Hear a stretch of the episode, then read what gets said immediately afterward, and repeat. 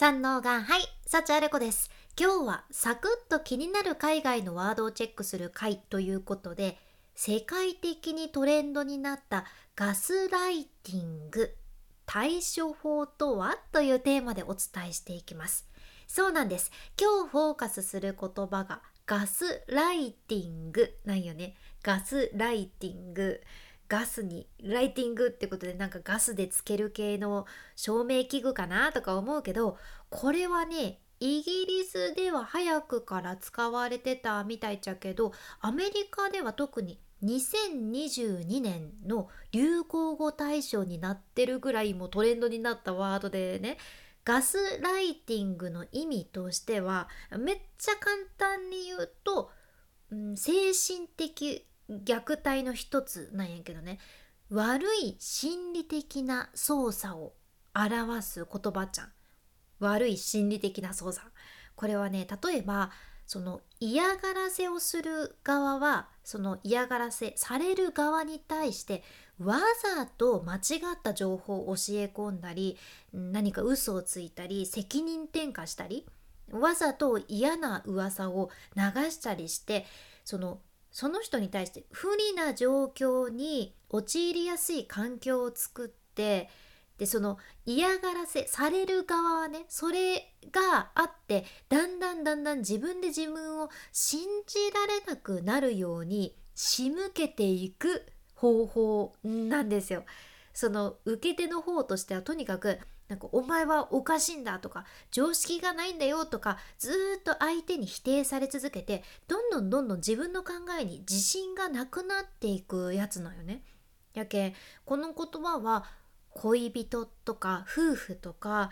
親子とかは割と近い関係の中で起こることが多いと言われてる現象ではあるっちゃけど、まあ、もちろん会社とか学校とか上司部下とか年上年下先輩後輩とかそういう関係性でも起こりやすいと言われています。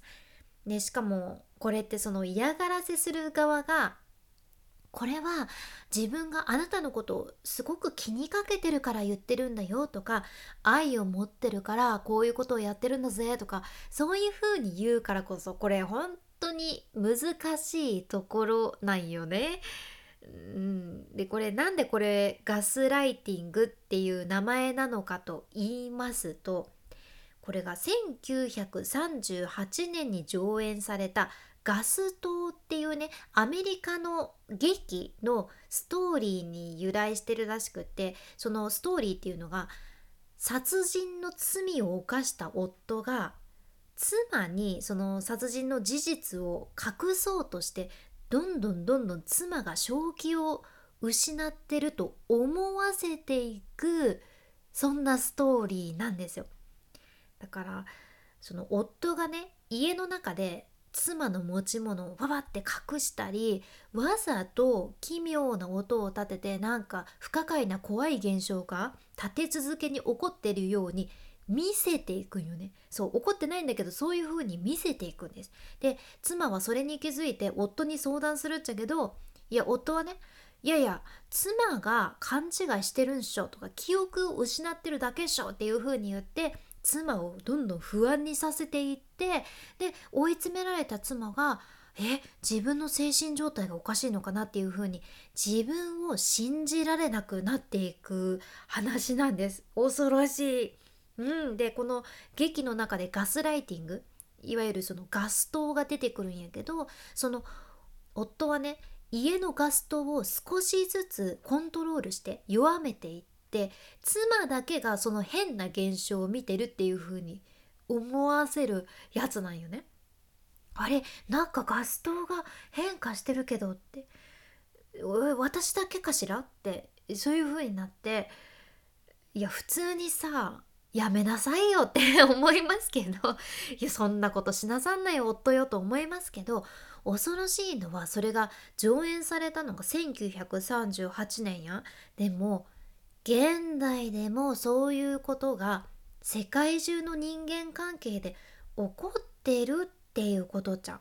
しかも去年アメリカでもトレンドになったものやけどその時だけねバーってバズった言葉というわけではなくって今はもう海外では一般的に使われるぐらい定着している言葉になってるんです。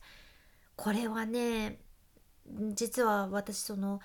結構今まで一つと言わずたくさんガスライティングっていうものを経験したことがあって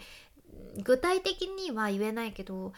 当時めちゃくちゃ辛かったんですよねされた側としては。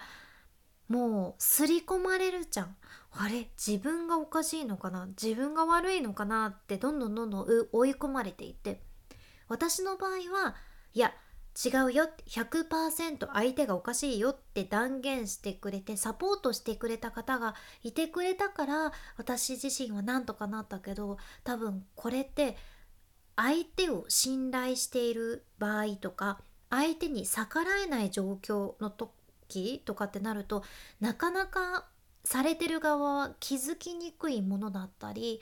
普通に考えたら自分は悪くないんだけどでも正気を失ってって思い込みが強くなってるとどんどんどんどん自分を責める方に思考がいってしまったりしちゃうんよね。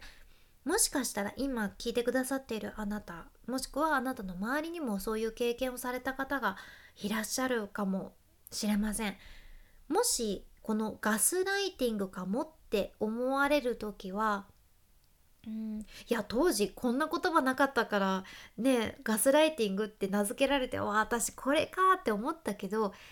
今はねもうこういった名前が付けられた現象があるからそのガスライティングっていう風にピンってきた時はプロの専門家に相談するのが一番ではあるけどまずは他の信頼できる人に打ち明けてみること。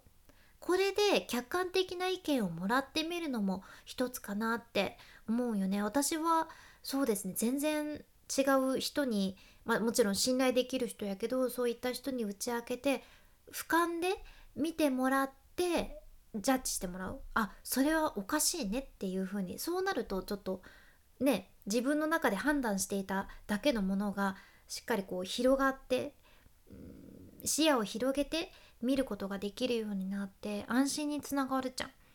あと実体験でも言えるのはその嫌がらせをしてくる相手と話し合うのはこれめちゃくちゃ難しいというかめっちゃナンセンスっていうことでもうこの場合ね相手と何が真実なのか何が嘘なのか誰が悪いのか何が悪いのかとか話し合っていい方に転がっていくことはないというかことが悪化するし責められるだけやけんこれは避けた方がいいですよね。あとは日頃から自分の考え自分の感情とか自分の直感にしっかり耳を傾けるというのもめちゃくちゃ重要だと私は感じてます。うんいや私も昔のその経験があったからこそ人を見極めるスキルっていうのもついたとは思ってるから今は良かったと思ってるんやけどでも時にその若い時とか抵抗できない環境の時とかって陥りやすいのはすごくわかるけん今回の内容は海外トレンドとしてはもちろんあなたの自分の身を守るためにぜひぜひ知ってほしいワードだなと思って紹介させていただきました。うん、あなたの何かの参考になればすごく嬉しいです。